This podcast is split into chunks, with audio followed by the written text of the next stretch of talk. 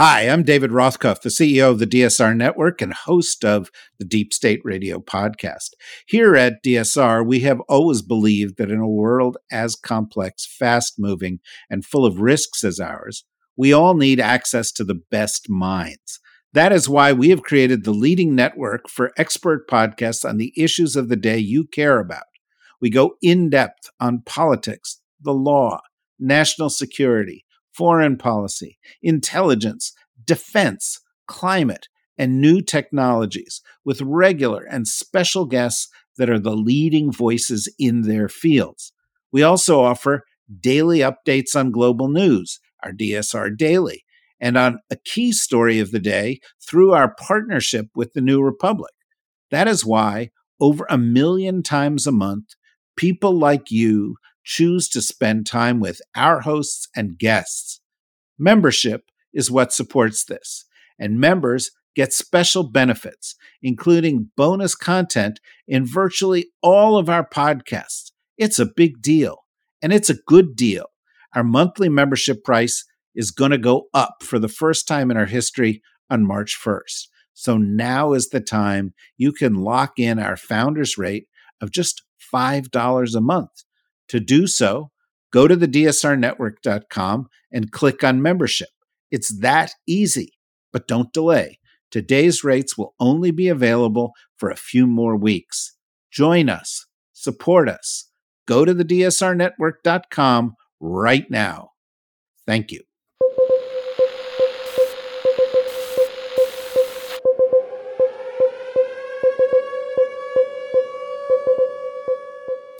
Hello and welcome to the podcast. It's the DSR Daily, when each day we look at some of the big stories from around the world and try to provide a little bit of perspective on them. I'm one of your hosts, David Rothkopf, joined by your other hosts, Chris Cotmore. How you doing, Chris? Doing fine, thanks.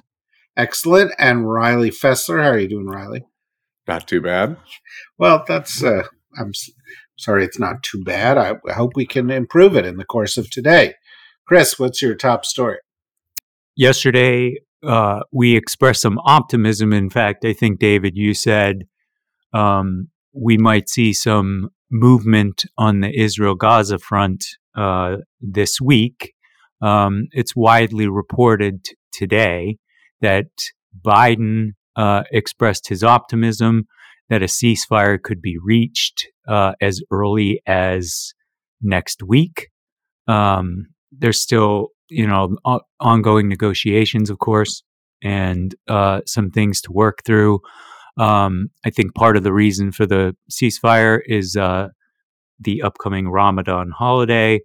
You know, this this is about as optimistic uh, of a viewpoint um, that we've seen in quite some time, and and yeah, I do think you know we are getting to the point where uh, a ceasefire is viable. Um, though I know there's a lot of other work to do there uh, when when that's agreed to. Uh, yeah, I mean, Biden uh, was uh, talking uh, yesterday and said that he he was told by his national security advisor that uh, an agreement by Monday is possible. Um, clearly, the only thing that can stop the the the dying and the the, the horrors of this war um, is is a ceasefire of some sorts. Um, uh, and uh, uh, it has also been clear that that's not coming without a uh, hostage release. So if if we can get there, that's uh, probably the first good news that's come out of this in the past five months. Uh, there have been some reports out of Israel pouring a little cold water on Biden's optimism, but th- those reports have also been somewhat limited, and so uh, that too is a sign that something may be possible, whether it's uh, real or imminent, uh, is something we'll have to watch very closely. Riley. Well, a daily reminder that the U.S. desperately needs to give Ukraine more aid, as the Ukrainian army spokesperson has confirmed that troops have had to withdraw from more villages as Russia's kind of renewed onslaught continues. Uh, a village uh, west of Avdiivka, which was also recently captured or destroyed. Um, and it, you know, again, just shows that Ukraine is on the back foot now. I mean, it, they're continue to be pushed back, which seemed impossible earlier on in the conflict as they enjoyed a massive amount of success and even a counterattack, but without aid, as we've said on this show countless times, but it bears repeating until it's fixed. Uh, they're going to continue to struggle. Um, so hopefully something happens. Still not incredibly optimistic.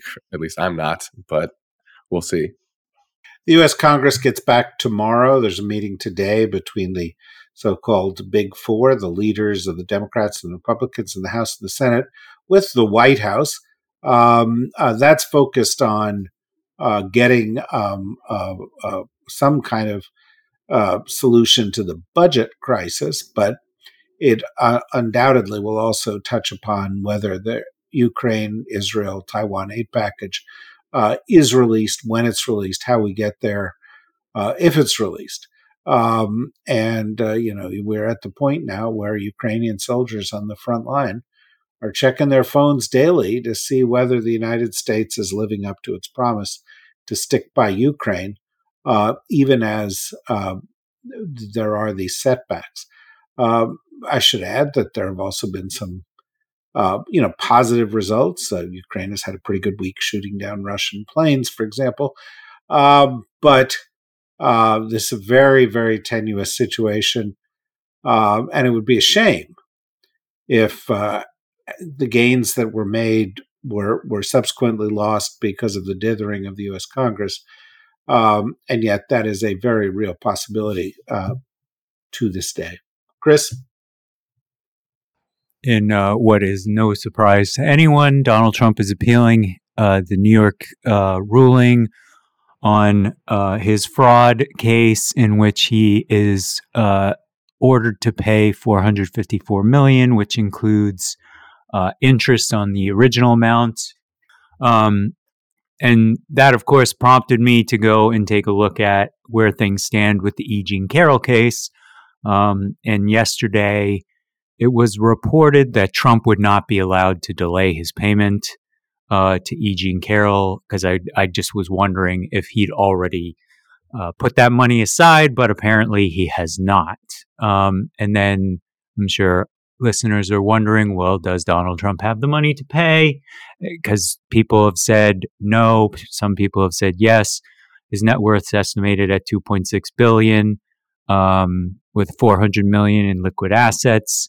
Uh, so it seems like to me um, he's biding time to raise funds through uh, through his campaign, which I just un- I don't get. I don't understand how money can be funneled into paying legal fees um, from from campaigns. But you know that's my ignorance. Well, there was a there's an an effort yesterday by Haley Barbour, uh, Mississippi, formerly the RNC chairman, to uh, uh, propose a rule within the RNC that that couldn't be the case. Um, it's it it's legal, but of course the RNC could constrain it. Needless to say, immediately uh, Trump backers came out and said, "Oh no, he's got to be able to do that," including Newt Gingrich, for example. Um, uh, uh, you know, he's owes 454 million in the in the uh, uh, fraud case and uh, 80 some odd million in the other. It's over 500 million. The liquidity number you gave uh, is is is old. We don't know how true it is since we know that he lies about his numbers. Uh, but it does seem to suggest that some kind of asset liquidation uh, is going to be necessary if he's going to even just cover these amounts. And to go ahead with his appeal, uh, yesterday, he filed part of the appeal, but he can't actually move forward with the appeal until he posts a bond or in, uh, provides some other form of assurance that the money is set aside and can be paid if he loses the appeal. Uh, that has not taken place yet. Uh, the delays and all of that taking place could just be stalling tactics, or alternatively, it could suggest that Trump's got some liquidity problems. Um, um, my money is on it being both of those things. We're also going to be watching closely what happens in uh, Fulton County, Georgia this week, where Uh, uh, the uh, judge in the case her, uh, the, uh, looking at whether uh, a district attorney was compromised in in because of her relationship with one of the other attorneys on the project, on you know, which is to say the case that she has brought against Trump and some of his co-conspirators. The judge had a hearing into whether the divorce attorney of the guy that's in, at the center of this thing um, was uh, protected by attorney client privilege uh, and therefore couldn't reveal certain things. Judge came to the conclusion that he could and that there is going to be an open hearing. The big question is whether that means that he will reveal things damaging to Fani Willis or he will reveal things damaging to his own credibility, uh, since he was uh, you know, had a bad breakup, business breakup with the guy that he is alleging was involved with Fani Willis earlier uh, than Fani Willis and, and the guy said they were. Uh, and it's, you know, I, to me, it seems like a sideshow and a distraction, but it's gained its own momentum. Uh, and of course, everybody's going to be looking all week long at the Supreme Court. And the question, what the heck are they doing with this immunity ruling? Uh, which should have been a slam dunk.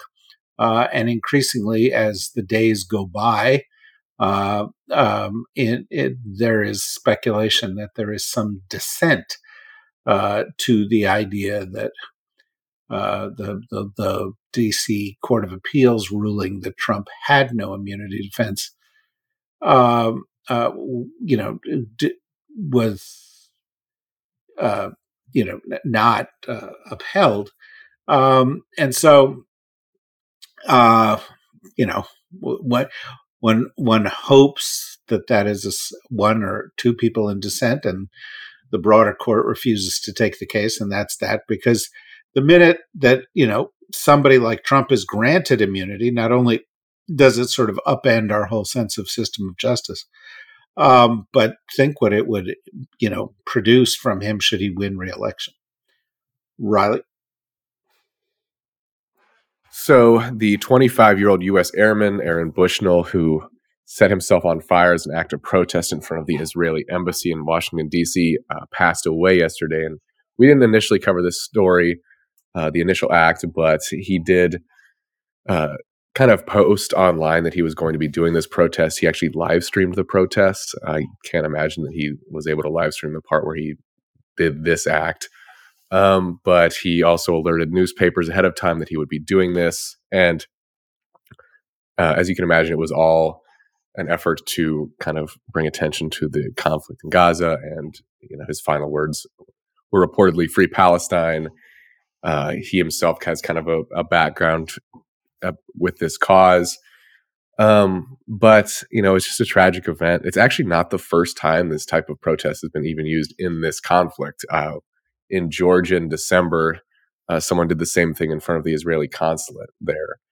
Um, so, I mean, it's just an incredibly extreme method of protest. Um, it kind of just shows how desperate people are to see something happen.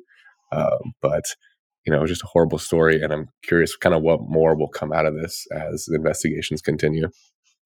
Well, I mean, apparently he was uh, had a friend. They both considered themselves anarchists. They uh, therefore were looking for ways that they could express their views as anarchists. Um, uh, you know, uh, this is one of those cases where one can be sympathetic with what he sought, um, but uh, condemn the means by which he sought to communicate it, because clearly suicide is not a um, healthy um, uh, or for that matter, terribly effective means of ex- of, of, of, of, making protest of this sort. Um, and uh, uh, you know, we certainly anybody who's thinking in those terms needs to go and seek uh, some kind of counseling. There are better ways to make the point. Chris, there's been a notable decline uh, with Iran-backed militias uh, against United States forces um, in both Syria and Iraq, uh, a reduced amount of activity against the United States. Um, which is in response to the U.S. retaliation, um, which seems to have done the job that the U.S. was uh, aiming for it to do. Iran is not interested in a prolonged uh, dispute with the United States. Um, uh, Iran is trying to keep a their influence in the Middle East, um, especially as it relates to Israel, um, intact. It's a pretty delicate balancing act. Um, but again, I think you know this is just a you know another case of uh, you know our you know foreign policy and actual foreign policy um, having the intended impact here, uh, which is uh, to deter rather than to destroy. Yeah, there was a lot of uh, talk when the United States responded to uh, the provocations of these Iranian-backed groups that people said, "Well, this is going to release, lead, lead to a, a broader war." Um, and uh, I, at the time, uh, said, "Sometimes you have to strike to contain a conflict um, and to reduce the risk of spreading." Uh, looks like that's what happened. It looks like that worked to a degree. It's premature to uh, hold a celebration, but the uh, uh the reports are encouraging.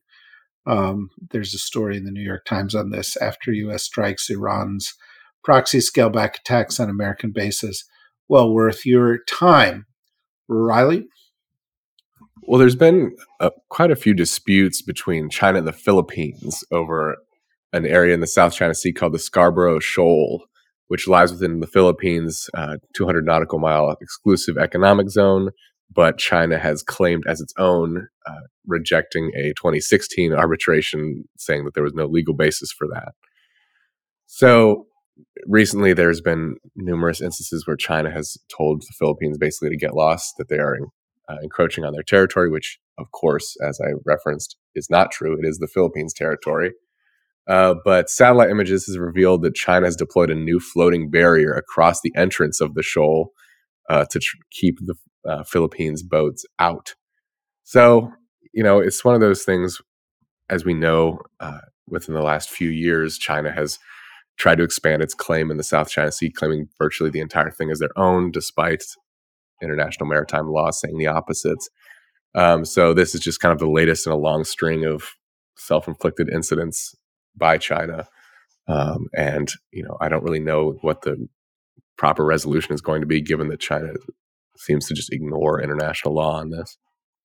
Yeah, well, I don't know if it's a self-inflicted incident. China's flexing its muscles, and I think China knows that the Philippines are not going to go to war against China over this, and the United States or Japan or our allies are not going to go to war against China over this. And I think they're trying to essentially say, um, uh, you know, we need a little elbow room in this part of the world.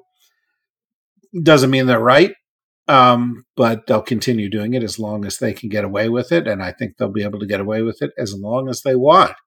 Uh, so, you know, until there is some major confrontation that this becomes a side issue on, uh, I think one can expect uh, uh incidents between China and its neighbors um, in along its maritime uh, borders as well as along some of its land borders, as with India, um, for the foreseeable future. Um, and uh, it's more or less business as usual. Uh, business as usual for us is, of course, this daily podcast, the other daily that we do, the Daily Blast with Greg Sargent, which has an interesting discussion today about um, uh, politics and the, the outlook and how it's sort of being downplayed for the Democrats when it there's actually some good evidence to suggest it shouldn't be. Uh, and uh, we've got a bunch of really good podcasts coming up this week. Uh, later today, we'll have a, a, conversation with Alex Ward, who's written a book on the foreign policy team and the um, uh, Biden uh, administration, really good book called The Internationalists. And then tomorrow we've got our regular uh, daily Outlook pod on, on world affairs. And on Thursday, we're going to talk to Barb McQuade, who's also got a book out on disinformation. And we'll probably squeeze in a few questions about legal issues, because that's, of course, our bailiwick. And we've got Words Matter, and we've got um, uh, uh, We're All to Die Radio. Uh, interesting uh, show yesterday on above average intelligence um, uh, with uh, guest Alex Finley and talking about Russian active measures, uh, which, by the way, kind of intersects with the Barb McQuade discussion of disinformation. So there's lots and lots for you here at DSR. Uh, try to make some time for it. If uh, try to try some of the shows you don't normally listen to, uh, because we think they're great. We think it's you know kind of the best in expert perspectives that you're going to get anywhere on the net. Uh, and we look forward to joining you right here at the same time tomorrow uh, on the DSR Daily. Until then, bye bye.